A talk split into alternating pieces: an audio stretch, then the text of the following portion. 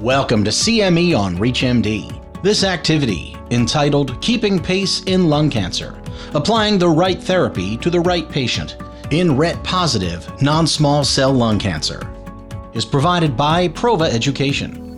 Prior to beginning the activity, please be sure to review the faculty and commercial support disclosure statements as well as the learning objectives. Over the last decade, the treatment of patients with metastatic non small cell lung cancer has clearly been transformed. With the evolution of genetic testing, treatment options now revolve primarily around the presence or absence of an actionable biomarker. To date, RET fusions as an oncogenic driver account for about 1 to 2% of patients diagnosed with metastatic non small cell lung cancer. So let's jump right into this keeping pace in lung cancer educational activity where we're going to delve deep into the right treatment for the right patient with RET positive non small cell lung cancer. This is CME on ReachMD, and I'm Dr. Mark Socinski. And I'm Dr. Justin Gainor. Molecular profiling and next generation sequencing play integral roles in the diagnosis and treatment of patients with metastatic non small cell, particularly non squamous. Dr. Gainor, can you give us an overview of how you approach NGS for your metastatic non small cell lung cancer patients, specifically in the terms of fusion testing? Yes, I think this is absolutely critical when seeing a new patient with advanced stage disease. All of these patients need to have broad molecular testing, we now have nine distinct therapeutic targets with FDA approved therapies, including RET fusion. So, fusion testing should be a part of that in all of our non squamous patients with newly diagnosed advanced disease. So, in my own practice, I send off both tissue based next generation sequencing using a broad panel my particular panel is a homegrown institutional panel, but that covers 500 genes. In addition, I have been sending off a liquid biopsy right away. Part of that is now we have several liquid biopsies that are FDA approved, and the turnaround time on liquid biopsies is simply faster. The turnaround times in some liquid biopsies are five to seven days. So if I find something on the liquid biopsy, I think that's something I can act on. It's got that degree of specificity. But if I don't see something on liquid biopsy, I would view that as a non diagnostic test and then wait for the tissue based testing. That's a great point. I do exactly what you do. We have an internal platform, next gen sequencing platform. Ours is only about 55 genes. It's very clinically oriented across solid tumors. But I also do a liquid biopsy at the time of this. We know from studies on liquid biopsy that 15 to 20% of the time you might find something in plasma that you don't find in tissue and vice versa. So I think the important thing is to find something. And to your point, getting the answer can be actually quite speedier with plasma based testing. Justin, comment on the issue of DNA and RNA platforms, particularly as they relate to fusion testing. It's an important point, and it actually varies depending on fusion. RNA assays are more sensitive for detection of fusions. And I think that's something you can say across the board the differences in sensitivity between DNA and RNA goes up even more the different fusion partners. So, for example, ROS1 fusions, where there's so many different fusion partners, DNA based testing is not as sensitive. So, an RNA based platform is going to be more sensitive for detection of fusions. It's my impression that most commercial labs are doing both at this point. That's my impression as well. In my own institution, we certainly do both. As an aside, I know we're talking about RET today, but both is also really important for MET exon 14 skipping. That's another alteration where RNA certainly beats DNA in detection. Let's talk about once you identify a patient that does indeed have a RET fusion, whether it's in tissue or whether it's in plasma. How do you go about approaching them therapeutically in the treatment naive setting? So, fortunately, this field has evolved a lot in the last several years, and we now have two FDA approved selective RET inhibitors. I make sure to use the term selective because early on, when RET fusions were identified, we were using more multi-kinase inhibitors that had a lot of off-target effects, and we saw a lot of toxicity and not great activity. So the selective RET inhibitors are pralsetinib and selpercatinib. And both of these agents have shown very high response rates, approximately 80% in treatment naive RET fusion positive lung cancer. And we're seeing median progression free survival around 18 months. That's in the platinum resistant setting. We're waiting on longer term follow up for the treatment naive patients since many of them were enrolled at a later point. So for me, this goes in the category of a no brainer that these patients should be treated with targeted therapy. And we now have two very good options both of which also have CNS penetrance, which we've come to recognize is crucial when using targeted therapies in lung cancer. I think it's impressive when you look at the waterfall plots for both of these drugs, particularly in the treatment naive patients. Almost everyone has a profound degree of tumor reduction in this setting, and that's been my experience clinically. Any pearls in terms of how you decide between selpercatinib and pralsetinib, or is it really kind of the Coke Pepsi argument? I think it's the Coke Pepsi argument. I think these drugs are a lot more similar than they are different, especially with respect to efficacy. In the toxicity side, they have slightly different toxicity profiles. Both have some degree of hypertension. For selpercatinib, you tend to see more dry mouth. You also have on the FDA label, there's QTC prolongation. By contrast, on the pralsetinib side, you see more neutropenia and also pneumonitis. So both have slight differences in toxicity profile, but again, I think a lot more similar than they are different. For those just tuning in, you're listening to CME on ReachMD. I'm Dr. Mark Socinski, and here with me today is Dr. Justin Gainor. We're just about to discuss the role of RET fusions in metastatic non small cell lung cancer and how they factor into selecting the right treatment.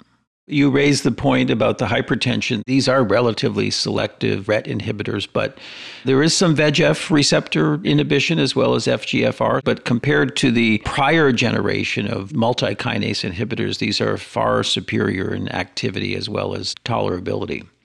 It's also helpful to know the patient's mutational status up front. However, there are times when that's not an option.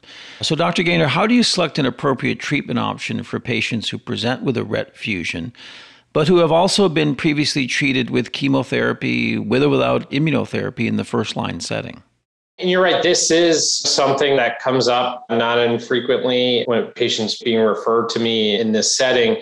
In those situations, what I tend to do is if they're on chemo alone and responding, I'll generally treat just the four cycles and then switch. If they are on chemo IO, what I'll generally do is stop the PD1 inhibitor, give two more cycles of the platinum doublet just to let the PD1 inhibitor wash out of the system, and then switch to a selective RET inhibitor.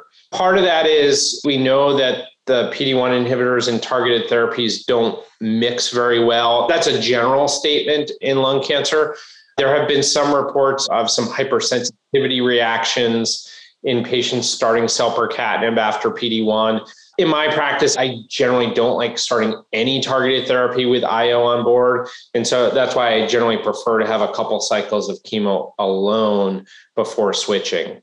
Both of these agents, pralsetinib and selpercatinib, have shown very robust activity in the platinum resistant setting as well. And so that would be my preferred go to option in someone who was started on chemo plus or minus IO. That's a very important message that you just touched on, and that this was a concern initially raised by osimertinib following pembrolizumab in the risk of pneumonitis. So certainly take caution. My advice to physicians if you feel like you need to treat for medical reasons before you know the genomic profile, it's okay to give a cycle or two of chemo without IO until you know, particularly in those patients who clinically might be enriched for finding a driver like this, you know, a never smoker or a younger patient. Let me ask you this, Justin. Patients with metastatic non small cell with a RET infusion, how quickly do they respond? What are your concerns about brain mets and these sorts of things? You obviously have treated a large volume of these patients, so I think our listeners would like to hear kind of how the typical experience goes. I think you touch on a number of key points there. The first being how quickly do these therapies work? And these really are reminiscent of our other targeted therapies for other drivers. So ALK and EGFR, where patients can respond within days to therapy. We see really rapid responses. Median time to response is generally the first scan. A second is that patients with RET fusion positive lung cancer do have a high lifetime incidence of brain metastases approaching 50%. And so you're going to come across patients with brain metastases who have underlying RET fusions. Just as my patients with EGFR, ALK, I really try to avoid doing radiation, particularly whole brain. I would avoid that at all costs because I know these drugs can work really fast and in the brain. A majority of patients in both Libretto 001, which is the selpercatinib study, and ARROW, which was the pralsetinib study, that patients with measurable intracranial brain metastases, most of those patients had tumor shrinkage, and it can also be very fast. So if I was seeing a patient with a brain met, I would think about starting first with targeted therapy. If you're concerned about the location or the size of the brain met, then I would get a very short interval brain MRI, but I would favor that over pursuing radiation. Mark, do you do anything differently? No, but just to relate the most recent patient I treated with the RET fusion, a young guy, 34 years old, who was really having such chest pressure he couldn't lay flat and he couldn't really go up a flight of stairs. He had a very large pleural effusion, lots of bulky mediastinal disease. And literally, I see these patients two weeks after they start just for a toxicity check and check their routine labs. And he related the story that within 24 to 48 hours, his chest pressure was gone. And two weeks later, our elevators were on the blitz. So he actually walked up to my clinic, which is on the sixth floor. So not being able to go up a flight of stairs prior to selpercatinib, which is what I treated him with, now going up six flights of stairs to get to see his doctor was very reassuring. You made the point that when you look at the studies, the median time to response is the time you get the first CT scan, but symptomatically, these patients can can really respond quite quickly. Justin, we're getting toward the end of our time. I wanted to ask you what do we know about resistance to these drugs? We're just starting to scrape the surface of that. What we've learned so far is that on target resistance, that is, additional mutations in RET, are relatively infrequent here. So, about 10% of patients will have on target resistance. We do see some off target resistance mutations, such as MET amplification, in about 10 to 15% of patients. But the remaining, we don't know. And so I think that's an area of intense interest is trying to understand how resistance is emerging. And I think this is a prime example of how far drug development has come because essentially what we've done is we've taken all of the lessons that we've learned for ALK, EGFR, ROS1, and already built them into pralsetinib and selpercatinib. These agents were selected because they already overcame the RET gatekeeper mutation. They already were CNS penetrant. And so I think that speaks to one of the reasons why we're not seeing a lot of on target resistance is because these agents were really optimized to try to overcome as much of resistance in the target before they even entered clinic. This has been a fascinating conversation. Before we wrap up, Justin, can you share just a take home message with our audience? The take home message is that the last 20 minutes is irrelevant if you don't test. so, you absolutely need to test for these alterations, and we now have really good therapies for these patients. And I would echo that message test, test, test. It's so gratifying to be an oncologist when you identify these patients. We have such effective therapies. It really makes a big difference. And we're still learning about the survival endpoints with these patients. So I remain optimistic. Well, unfortunately, that's all the time we have today. So I want to thank our audience for listening in and thank you, Dr. Gainor, for joining me and for sharing all your valuable insights. It was great speaking with you today. Great speaking to you, and thanks so much for having me. You have been listening to CME on ReachMD. This activity is provided by Prova Education. To receive your free CME credit or to download this activity, go to reachmd.com slash prova Thank you for listening.